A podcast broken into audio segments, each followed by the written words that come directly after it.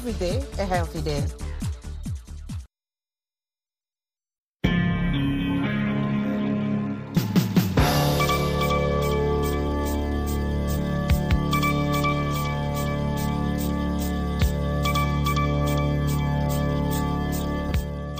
Hii ni idhaa ya Kiswahili ya Sauti Amerika, moja kwa moja kutoka hapa Washington DC, ikiwa sasa ni saa tatu za usiku, saa za Afrika Mashariki. Zifuatazo ni habari za dunia na msomaji wako ni mimi Harrison Kamau. Rais wa Marekani Joe Biden Jumanne amesema kwamba kuna uwezekano wa kuwekea kodi kwa makampuni ya kuuza mafuta iwapo hayataongeza uzalishaji wake hapa Marekani, wakati utawala wake ukiweka mikakati ya kupunguza bei ya bidhaa hiyo. Tangazo la Biden linajiri siku chache tu kabla ya kufanyika kwa uchaguzi muhimu wa katikati mwa mhula hapa Marekani. Biden amesema kwamba makampuni hayo yamejipatia faida isiyo ya kawaida na kuahidi kuongeza ushuru kwenye faida hiyo kama njia ya kuyalazimisha kupunguza bei ya mafuta. Kampuni ya kuuza mafuta ya Shell imepata faida ya dola bilioni 9.5 huku Exxon Mobil ikivunja rekodi kwa kupata faida ya dola bilioni 18.7. Wamarekani wamekabiliwa na hali ngumu kutokana na bei ya juu ya mafuta katika miezi ya hivi karibuni kuanzia mwezi Julai. Mawaziri wa mambo ya nje kutoka mataifa ya Kiarabu wanakutana Algiers, Algeria, kwa mkutano wa matayarisho kabla ya kongamano kuu la mataifa hayo ambalo linafanyika kwa mara ya kwanza baada ya miaka mitatu. Katibu mkuu wa muungano wa nchi za Kiarabu Ahmed Abol Gate na waziri wa mambo ya nje wa Algeria Lamtane Lamamra wameongeza kikao cha ufunguzi. Hata hivyo, tofauti za kisiasa kati ya nchi wanachama zimepelekea kuwepo hali ya kutoelewana. Mataifa ya Kiarabu yamegawanyika kuhusu kuunga mkono Palestina, siasa za Iran, Uturuki na mgogoro unaokumba serikali ya rais wa Siria Bashar al Assad. Algeria vilevile vile ipo kwenye mgogoro na Moroko. Algeria imejitenga na maswala ya mataifa ya Kiarabu kwa miaka mingi kufuatia maandamano ya mwaka 2019 yaliyopelekea kuondolewa madarakani kwa Abdel Aziz Bouteflika, na mkutano huo umechukuliwa kama fursa ya kurudi tena katika maswala ya kidiplomasia.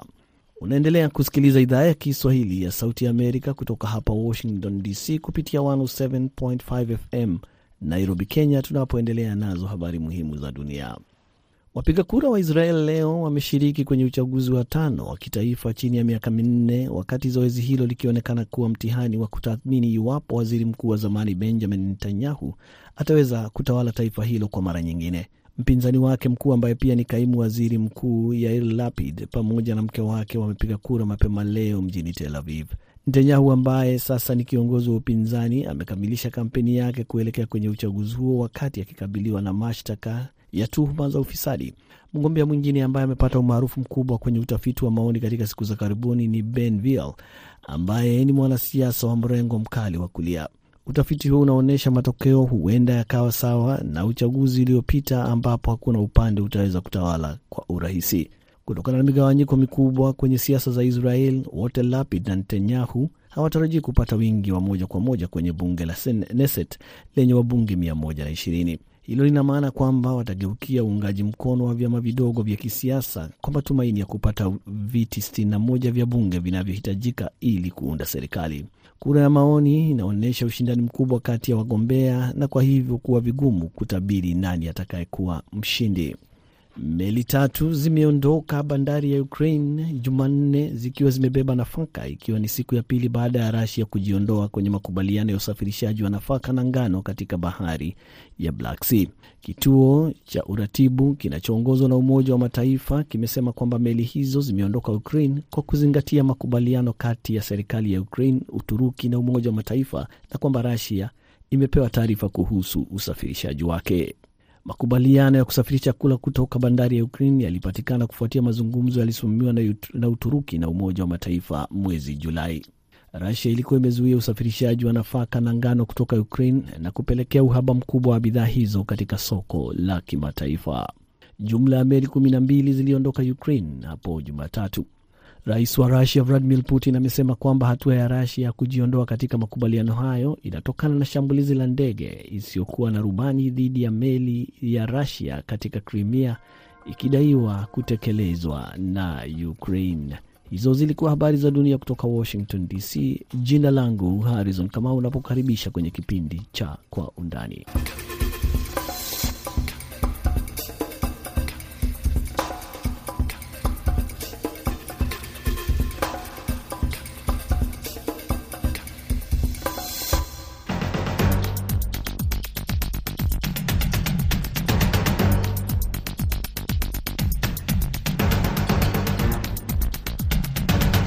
Karibu msikilizaji kusikiliza kipindi cha Kwa Undani cha idhaa ya Kiswahili ya Sauti ya Amerika, VOA, inayotangaza kutoka hapa Washington DC.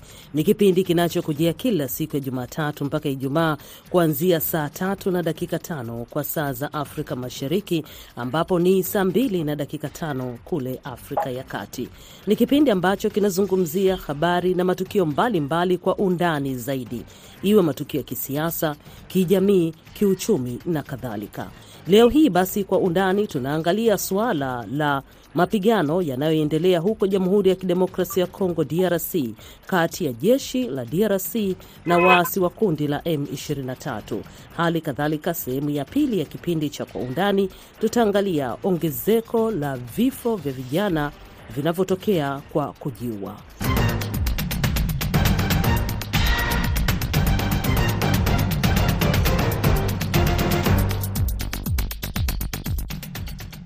Katika sehemu hii ya kwanza ya Kwa Undani nitakuwa naye Majid Mjengwa. Yeye ni mwandishi wa habari wa siku nyingi kutoka huko nchini Tanzania, ambaye pia hufuatilia habari za siasa zinazoendelea kule nchini Kongo. Bila shaka msikilizaji, uh, dunia nzima hivi sasa macho na masikio yapo kule Jamhuri ya Kidemokrasia ya Kongo, ambapo kumekuwa na mapigano yameibuka tangu siku za hivi karibuni, ambayo yamesababisha maafa na uharibifu wa mali za wananchi na majengo kadhaa ya serikali. Lakini hiyo haitoshi. Nini ambacho kinatakiwa kufanyika ili kuhakikisha nchi ya Jamhuri ya Kidemokrasi ina amani? Tutaangalia masuala haya kwa undani na hivi karibuni basi serikali ya Jamhuri ya Kidemokrasia ya Kongo imesema haitafanya mazungumzo na kundi la waasi la M23 ikilitaja kundi hilo kuwa ni kundi la kigaidi. Msemaji wa serikali ya DRC Patrick Muyaya amesema kwamba ni lazima kundi hilo la M23 likabiliwa kwa nguvu za kijeshi ili kurejesha utulivu na amani huko mashariki mwa Jamhuri ya Kongo, yani DRC. Msimamo wa serikali ya Kongo unatofautiana na msimamo wa Umoja wa Afrika ambao unataka Jamhuri ya DRC kufanya mazungumzo na makundi ya waasi yanayopigana mashariki mwa Kongo. Je, hii inamaanisha nini? Majidi Mjengwa, tufahamishe kwa undani hili. Swali zuri. Eh, ni kwamba eh, changamoto ya Kongo eh, sasa hivi ime pamoja na kwamba unasema dunia macho yame eh, imekuja katika wakati mbaya ambapo pengine masikio na macho ya dunia pia yapo kwenye tatizo au changamoto ya Ukraine na Urusi e, na masuala ya kiuchumi yanayokabili nchi za Ulaya hata Marekani. Hivyo basi kulifanya tatizo la Kongo e, pengine kusahulika e, kwa namna moja au nyingine, huku watu wengi kwa mamilioni wakiwa kwenye hali ya kuwa na maafa makubwa.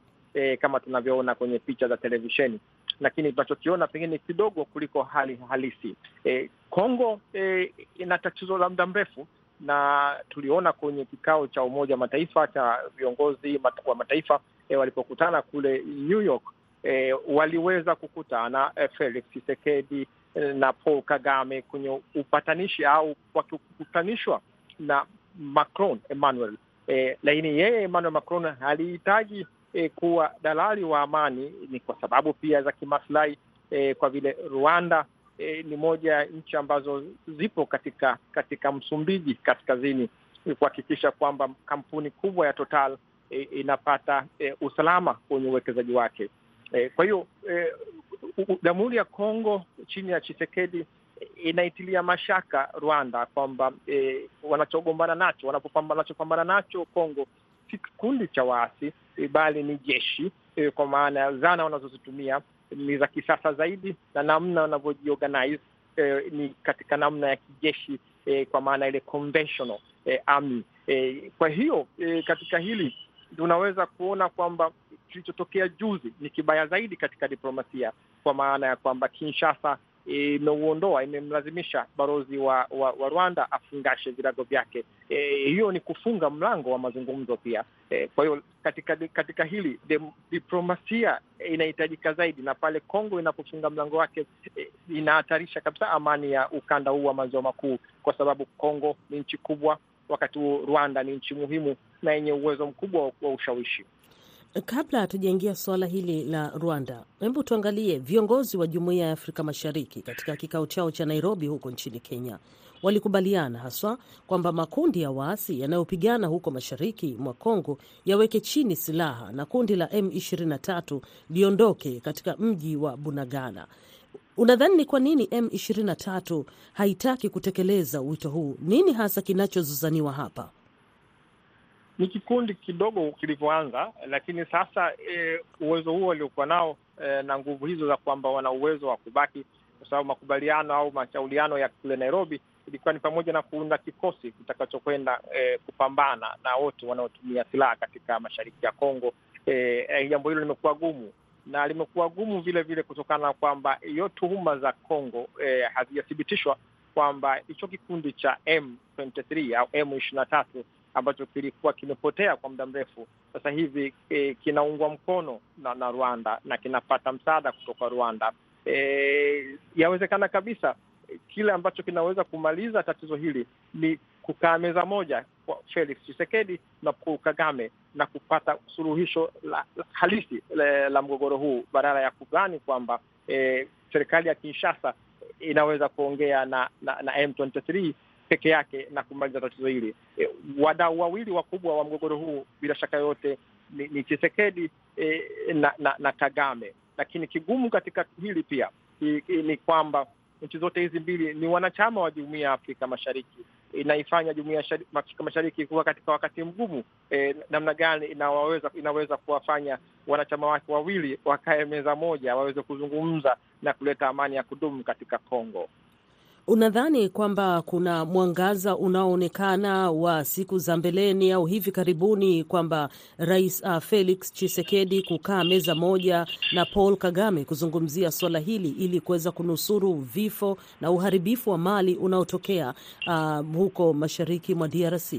Mimi nadhani kwa Tshisekedi, kwa kuangalia mgogoro huu, kwa kufuatilia atapenda kuhakikishiwa eh, hasa na jumuiya ya kimataifa, Umoja wa Ulaya eh, na nchi nyingine zenye umuhimu katika katika mgogoro huu ikiwemo Ufaransa kwamba nazo zinatoa eh, kauli au mashinikizo eh, ya kwamba eh, Rwanda kwa kadiri yeye eh, Chisekedi anavyolaumu eh, isijihusishe na kwenye mapambano yanayotokea katika Kongo kwa maana ya kuisaidia uh, M23. Eh, akiona akisikia sauti kama hizo, huenda naye akashawishika kukaa meza moja na, na, na Paul Kagame. Kwa kuliangalia tatizo hili, anahisi kwamba eh, kuna maslahi nje ya ya, ya ya Kongo, nje ya Rwanda eh, kwa maana ya mataifa mengine yenye kuchochea mgogoro huu kwa manufaa yao. Eh, ni pale tu mataifa mengine makubwa yatakapoonyesha kwamba eh, tuhuma za Chisekedi E, ni sahihi dhidi ya Kagame e, Chisekedi anaweza kuisogelea meza mazungumzo, lakini bado naamini Umoja wa Afrika unaweza pia ukachukua jukumu lake katika kushawishi pande hizi mbili zikae chini kwa maslahi ya, ya, ya watu wa, wa, wa, eneo hilo la ukanda wa maziwa makuu, hususan wanawake na watoto ambao kwa wakati huu katika wakati mgumu sana kuliko tunavyodhani. Umoja wa Afrika unalishughulikia suala hili lakini bado matunda hayaonekani. Jumuiya ya Afrika Mashariki nayo pia inaliangazia uh, suala hili na bado matunda pia hayaonekani. Uh, mapigano yanaendelea kama unavyosema, vifo, wanawake na watoto ndio wanaoangamia zaidi. Ni nani hasa unayedhani kwa mtazamo wako wa kisiasa pengine anaweza kusikilizwa ili kuweza kusitisha uh, mapigano haya yanayofanyika huko?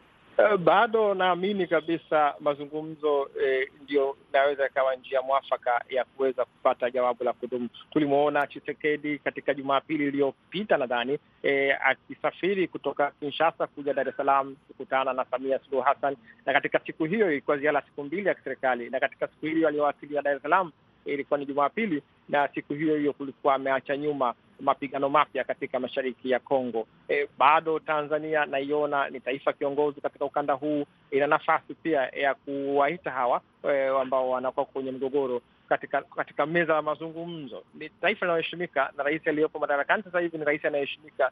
Tuna nafasi e, lakini inahitaji Tanzania pia kusaidiwa e, na mataifa hayo makubwa e, katika kuelewa changamoto inayowapata wanawake na watoto e, katika Kongo e, kutokana na mgogoro huu.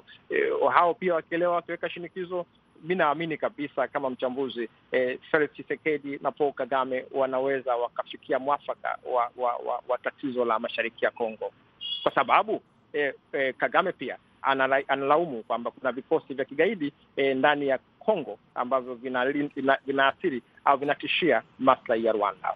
Shukrani sana Majidi Mjengwa kwa muda wako kuwa nami katika kipindi hiki cha Kwa Undani sehemu ya kwanza, ambapo tumeangazia kwa undani zaidi kuhusu mapigano yanayoendelea kule mashariki mwa Jamhuri ya Kidemokrasi ya Kongo, DRC, kati ya jeshi la serikali la DRC na kundi la waasi la M23. Mimi ni Mkamiti Kibayasi, na sekunde chache zijazo utaendelea kuwa nami katika sehemu ya pili ya Kwa Undani tukiangazia ongezeko la vifo kwa vijana linalotokana na wao kujiua wenyewe.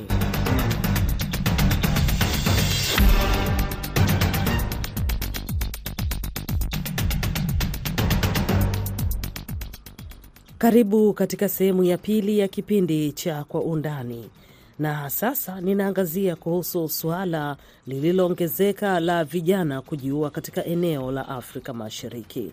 Shirika la Afya Duniani WHO limetangaza uzinduzi wa kampeni ya kuzuia kujiua barani Afrika, eneo ambalo linasema lina kiwango kikubwa cha vifo vya watu wanaojiua duniani. Takriban watu kumi na mmoja kwa kila watu laki moja hufariki katika ukanda wa Afrika ambao ni mkubwa kuliko wastani wa visa tisa vya kujiua kwa kila watu laki moja, ofisi ya kanda ya WHO kwa Afrika imesema katika taarifa yake. Hii ni sababu ya pili ya vifo miongoni mwa watu wenye umri wa miaka kati ya 15 na 29 baada ya vifo vinavyotokana na ajali za barabarani. Njia za kawaida zinazotumika kutekeleza tukio hili la kujiua ni pamoja na kujinyonga, kunywa sumu, kutumia silaha au kuzidisha kiwango cha dozi ya dawa. Hali hii basi imekuwa ikisambaa kuingia ukanda wa Afrika Mashariki, matukio ambayo yanaacha huzuni kwa wazazi au walezi, familia, marafiki na jamii kwa ujumla. Ni vijana wadogo sana wanaotegemewa katika taifa siku za mbeleni wanakatisha uhai wao. Ili kujua hili kwa undani zaidi, ninaye Dr. Raymond Mgeni ni mtaalam kutoka idara ya afya ya akili hospitali ya rufaa ya kanda ya Mbeya nchini Tanzania. Dr. Raymond, je, unadhani hali hii ya vijana kujiua inasababishwa na nini? Zipo sababu mbalimbali zinazoweza kuwa zikahusishwa uh, moja kwa moja na mtu mpaka anafikia hatua ya kuondoa uhai. E, kwanza mtu anaweza kuwa na fikra au mawazo yanayompelekea kuona kwamba suluhisho pekee alilonalo ni kuweza tu kuondoa uhai e, au kufanya kitu ambacho anatamani asiwepo katika mazingira ambayo ya mambo ambayo ameweza kujitokeza. Anaweza kupata mawazo, mawazo yakaibua mpango, mpango kaibua majaribio, majaribio yakafikia hatima ya kuweza mtu kuondoa uhai. E, zipo sababu za kibiolojia husianishi. Kwa mfano, watu wanaotoka katika familia ambazo zimekuwa na matukio au visa vya moja ya ndugu aliweza kuondoa uhai, basi kuna uwezekano mkubwa sana hiyo sababu ikawa ina nguvu zaidi kwa mtu anapoweza kupitia changamoto mbalimbali kuweza kupata kufanya majaribio haya ambayo anaweza akapelekea pia mtu kupata, pia mtu kuondoa uhai au vifo mbalimbali. E, lakini pia kuna sababu za kimazingira ambazo zinahusianishwa e, na mtu kuweza kufikia mpaka hatua ya kujiondoa uhai. E, kuna changamoto mbalimbali zinajitokeza katika maisha, inaweza katika mahusiano, masuala ya biashara ambayo inaweza ikamtengenezea hali ya msongo mawazo unaopelekea mtu aone suluhisho pekee alilonalo ni, ku, ni kuondoa uhai na hii inaweza ikatokea kwa kundi la vijana wamepata changamoto za mahusiano. Uh, kuna masuala ya kusalitiana. Inaweza ikafikia mtu akaona hakuna maana yote ya kuishi, akaamua kufanya jaribio la kujiondoa uhai. Mm, lakini pia wakati mwingine kwenye kundi la vijana, uwepo wa matumizi ya vilevi inaweza ikawa ni pombe, dawa za kulevya, uh, wakati huu mtu anapokuwa katika hali ya matumizi haya inaweza ikampelekea kufanya maamuzi asiyoyajua uh, matokeo yake yanakuwaje. Wakati mwingine mtu anaweza akaingia kwenye matumizi ya vilevi akiwa katika hali ya upweke, hali ya msongo wa mawazo, akiwa anatumika kama ni njia ya kukabiliana na yale anayoyapitia. Inaweza ikafika wakati mwingine mtu kwa ku, kuwa ametumia vilevi, basi mfumo wake wa maamuzi unakuwa umeathirika na kujikuta anafanya maamuzi kama hayo ya, ku, ya kujiondosha uhai. Kama nilivyosema hapo awali, mtoto anapokatisha uhai wake, huzuni utawala ndani ya familia. Wazazi au walezi pia huumia. Je, wazazi wana mtazamo gani kuhusiana na ongezeko hili la vifo vya vijana kukatisha uhai wao wenyewe? Huyu hapa Nasir Maulidi kutoka Mombasa nchini Kenya, naye ana mtazamo wake kama mzazi. Hali hii kutokea hii inasababishwa pengine na matatizo ya kwenye akili, na vile vile naweza kusema kwamba matatizo mengine ni kwamba pengine huenda wazazi wenyewe hawawasikizi vizuri hawa watoto matakwa yao, na itakuwa ni jambo bora ikiwa wazazi wataweza kuwasikiliza matakwa yao watoto wao, kwa sababu wengi wamefikia umri ambao wanaweza wakaamua jambo lolote lile, ikiwa ni pamoja na kujitoa uhai. Unadhani kwamba wazazi uh, wana mwamko wa kutosha kufuatilia maisha ya watoto wao katika dunia hii ya sasa? Hilo huenda kwamba hamna uh, uelewa wa kutosha. Uh, wazazi wengi hawana uelewa wa kutosha wa kuweza kupeleka maisha ya watoto wao vizuri. Ndio sababu labda inachangia kwamba watoto wanajitoa uhai kwa sababu labda ndogo ndogo tu. Nirudi kwako Dr. Raymond, inaonekana vijana wa kiume ndio wanajiua zaidi ya vijana wa kike. Wanaume wachache sana wanajaribu kujiua na kupona, lakini wengi hawaponi. Kuna uhusiano gani hapo wa kisayansi? Wanaume wanakuwa wana katika visa vingi vya majaribio, wenyewe wana majaribio haya yanafikia hadi hatua ya kusababisha vifo ukilinganisha na wanawake ambao wanafanya majaribio mengi ambayo hayasababishi matokeo ya vifo.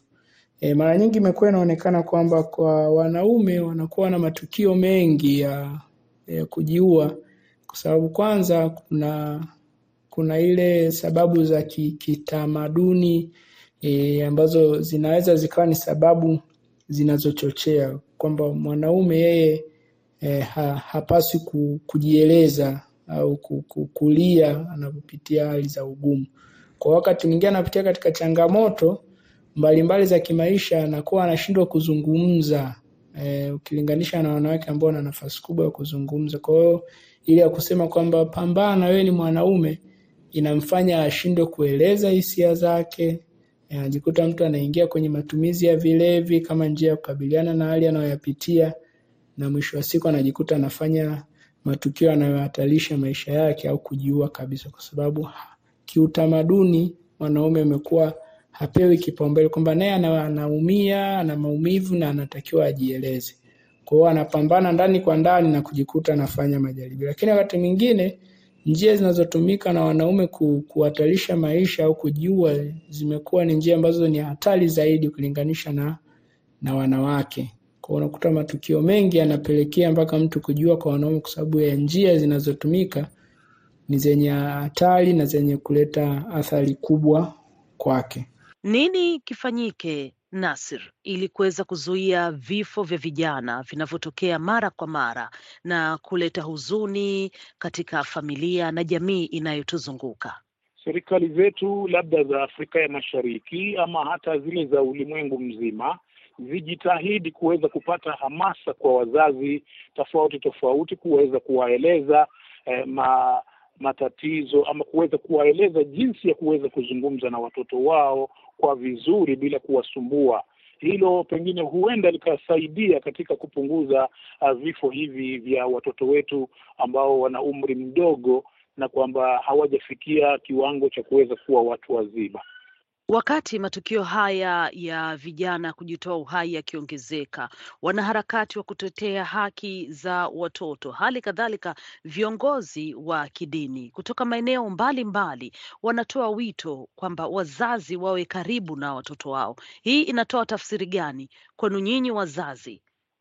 Tunakubali moja kwa moja kwamba lazima tuwe na watoto wetu karibu na hili litatuwezesha kabisa kuwaelewa vyema zaidi na litatusaidia kwa ukubwa zaidi, na ni mwito ambao ndio ambao mimi hata mimi binafsi ningeukaribisha zaidi, kwamba tuwe za, karibu sana nao, tuweze kuwafahamu hatua baada ya hatua, ili kuweza kuepusha majanga zaidi ya hayo. Dr. Raymond, umemsikia mzazi akitoa mchango wake kama mzazi, mlezi na hata kukiri kwamba wazazi pia inabidi wawe karibu na watoto ili kuweza kuwafahamu kwa undani zaidi. Tuje kwa upande wako wewe kama daktari, ni mtaalamu wa masuala ya afya ya akili.